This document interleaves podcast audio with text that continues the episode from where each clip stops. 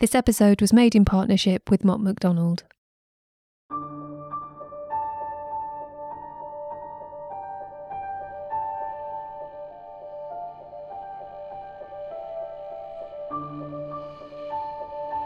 The rapid and exponential spread of the new coronavirus, COVID 19, is changing the way that we live and work. First detected in December 2019 in Wuhan City, China, within three months it had become a global pandemic, described as the biggest challenge since the Second World War. This podcast was recorded in the week of the 15th of March. Schools and universities were closing, critical exams were cancelled Social and business gatherings had ceased. All employees capable of operating from home were told to do so. Public transport services were scaled back, and the UK was on the brink of lockdown as London became a viral epicentre. Other countries such as China, France, and Italy had already isolated millions of people to stop the spread of COVID 19. Philip Jansen, the chief executive of the UK's largest internet services provider, BT Openreach, was affected earlier than most people in the country, testing positive for coronavirus in early March when the number of people with the virus was less than 2,000. Jansen self isolated, working from home. Internet boss, coronavirus, working from home, it got people wondering if home networks could cope with the load if everyone did this. BT Openreach Chief Technology Officer Howard Watson rushed to reassure the public. Right now, our network is connected to 11 million businesses, small and large, public sector, uh, and also households. So we know minute by minute how the traffic patterns behave across our network. And the daily peak is between 8 and 9 pm. At this time, the network capacity uh, reaches about 17 terabits per second. That's 17 million megabits per second. That peak is significantly higher than what we see from households during the day. In fact, 10 times higher than the households during the day. And even adding in traffic from business, it only adds up to around a quarter of the evening peak. So, because of this, I am really confident that we will be able to accommodate people working from home and their work from home traffic uh, on both our core network and our access network provided by Openreach.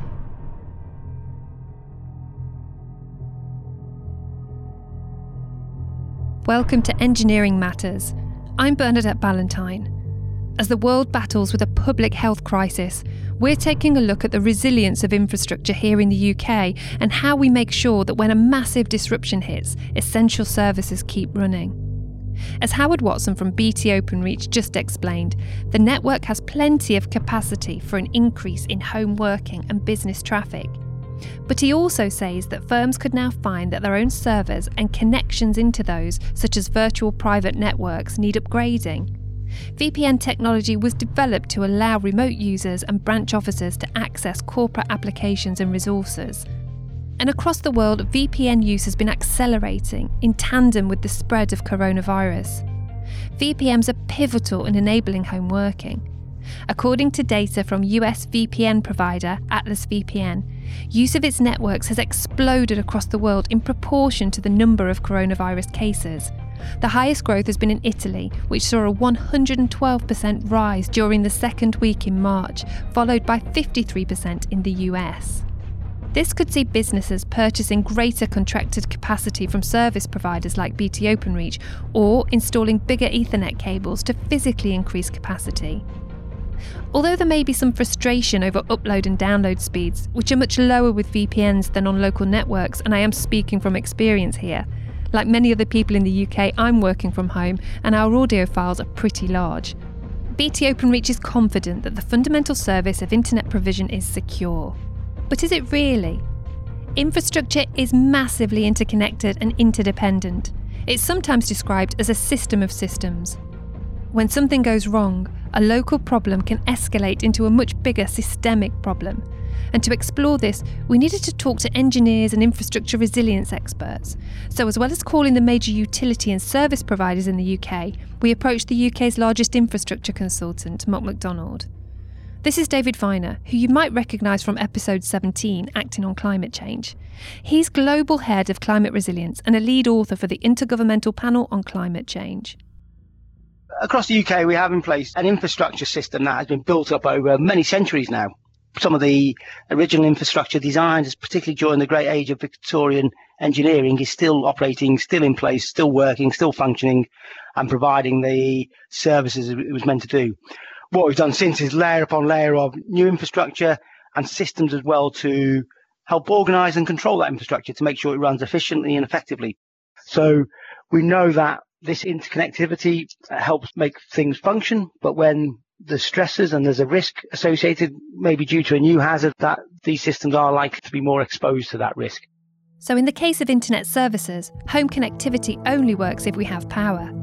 To that end, National Grid, which is responsible for the high voltage transmission network, assures us that the system is resilient and prepared for reduction in labour force during the current pandemic.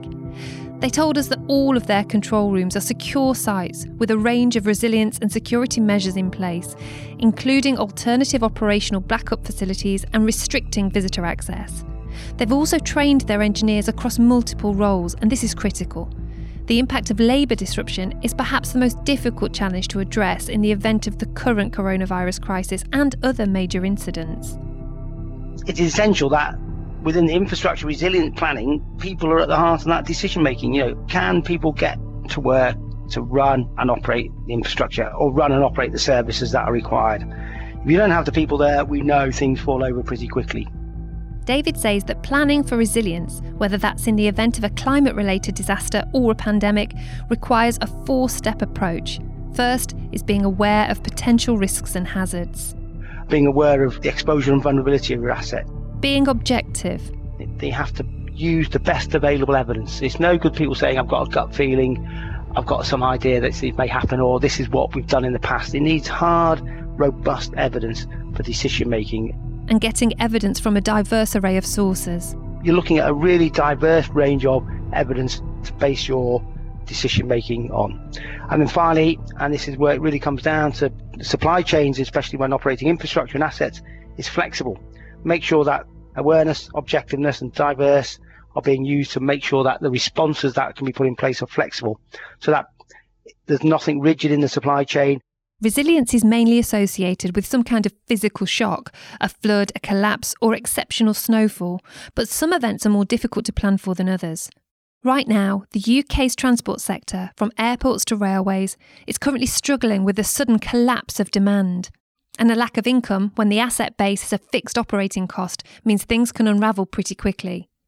The Airport Operators Group, which is a trade association representing airport related businesses across the UK, is already warning that airports will close within weeks without government support and is calling for emergency financing, suspension of business rates, deferral of other taxes, and support for meeting the cost of paying employees.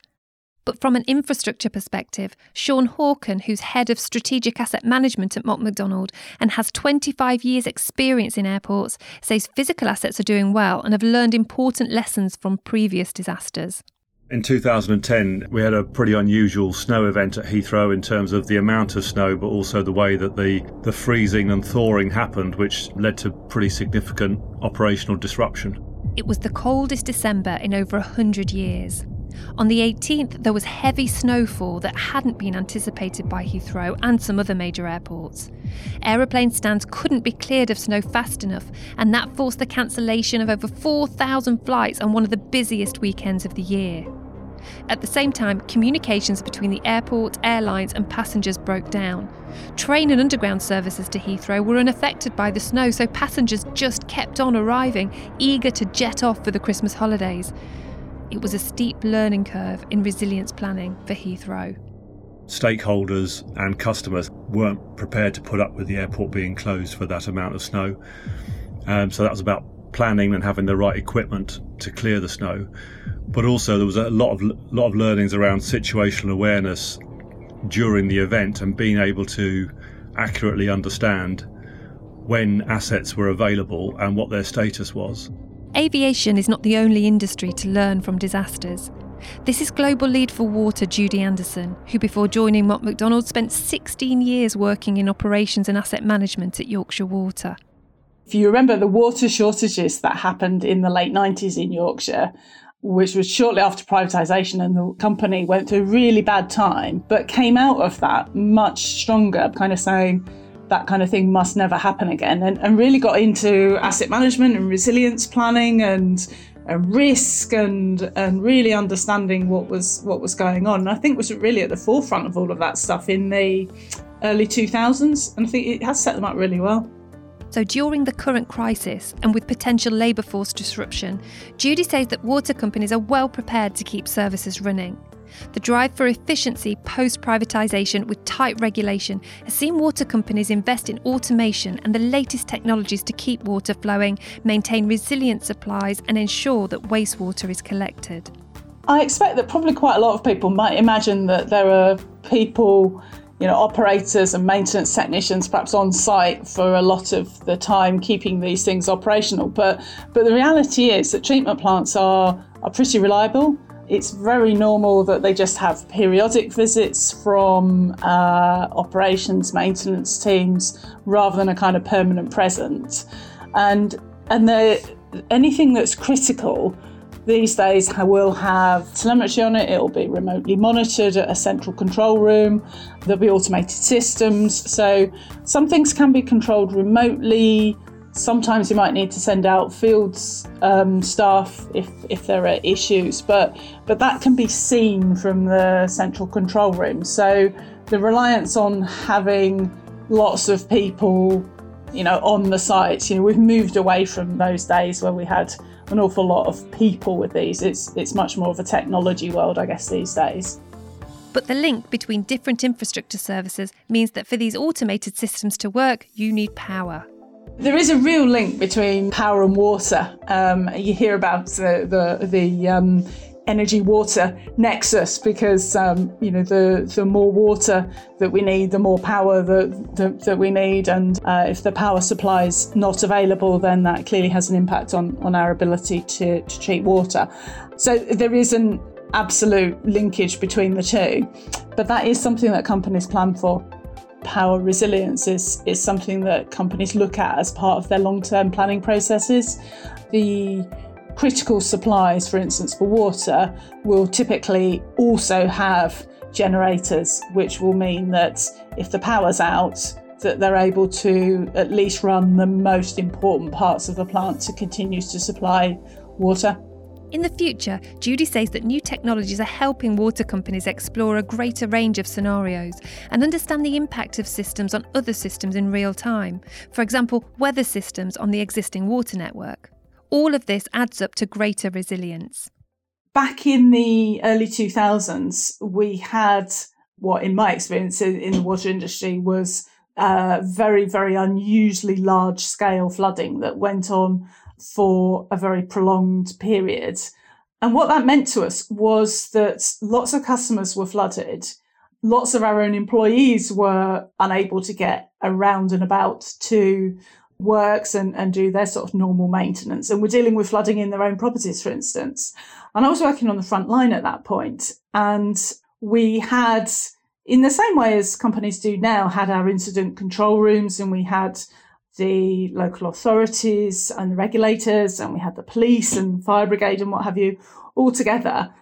And, and we tried so far as we could to be proactive about what we were doing and, and we were sort of trying to predict what was going to happen next. But literally we're doing it on a hour by hour, minute by minute basis and based on what people were telling us. The system was reliant on reactive information from customers who were reporting the situation to the water company and emergency services after the flooding had hit, and the water company then responded. But new technologies are changing that.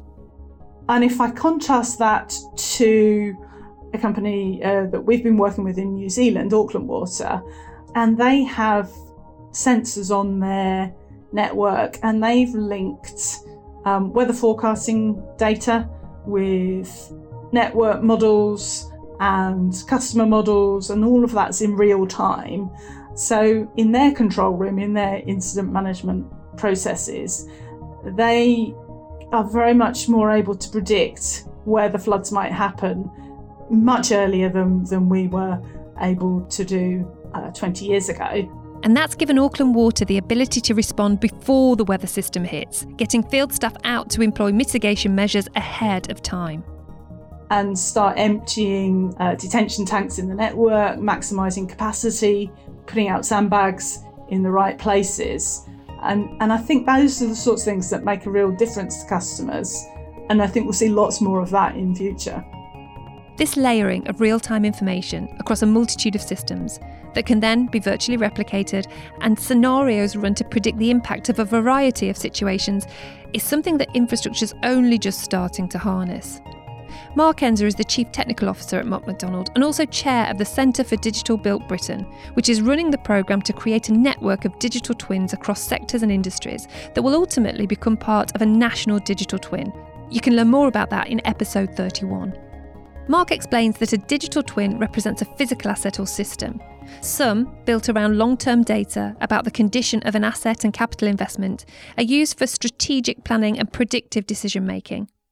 Others use real time data to tune efficiency or respond to events as they unfold. Twins are really useful for understanding big, complex systems. So, when, when we look at infrastructure and you see the, the connections, and, and increasing connections actually, between transport and energy, for example, but also between telecoms and energy and between energy and water, and you know, they're all interconnected. So, what I think we're describing there is a, a system of systems. And then we can imagine that connected digital twins uh, help to, to be that tool set that you need uh, to understand a system of systems and then to make sense of it and then uh, ultimately to um, make better decisions and and kind of feed back into the system with sensible interventions. Interventions that can be planned before disasters strike, because the worst case scenarios can be modelled and the domino effects appreciated ahead of time instead of reactively. The key to cyber physical infrastructure improving resilience uh, is that it helps us to make better decisions, better resilience decisions. Uh, I mean, it, it should be that throughout the life of assets and throughout all the various different processes in, in the infrastructure systems, uh, we can be making better decisions. The infrastructure industry has been relatively slow starting this digital transition, but it is happening. The current coronavirus pandemic has created a surge of investment in tools that support remote working.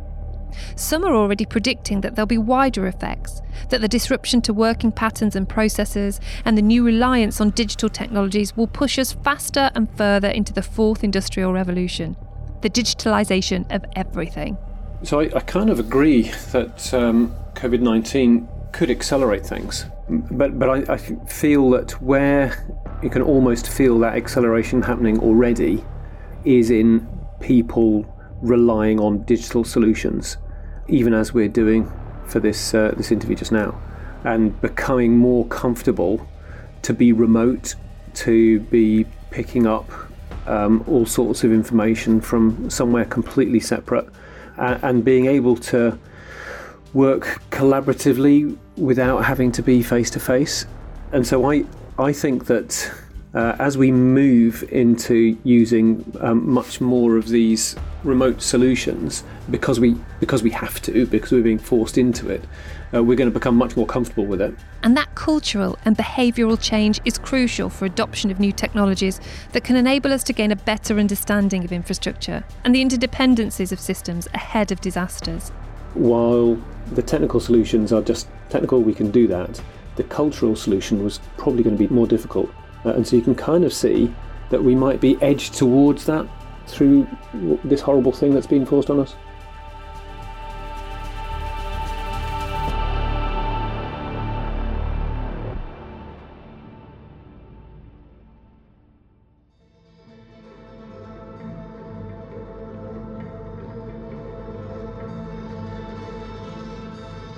Engineering Matters is a production of Reby Media, produced by Bernadette Ballantyne and Ross McPherson, edited by John Young and Andrew Melius. Executive Disaster Manager is Rory Harris. Special thanks to our episode partner, Mott MacDonald. You can find us on all podcast apps and at our website, engineeringmatters.reby.media. Follow us on Twitter at Engineer Matters or share us on LinkedIn.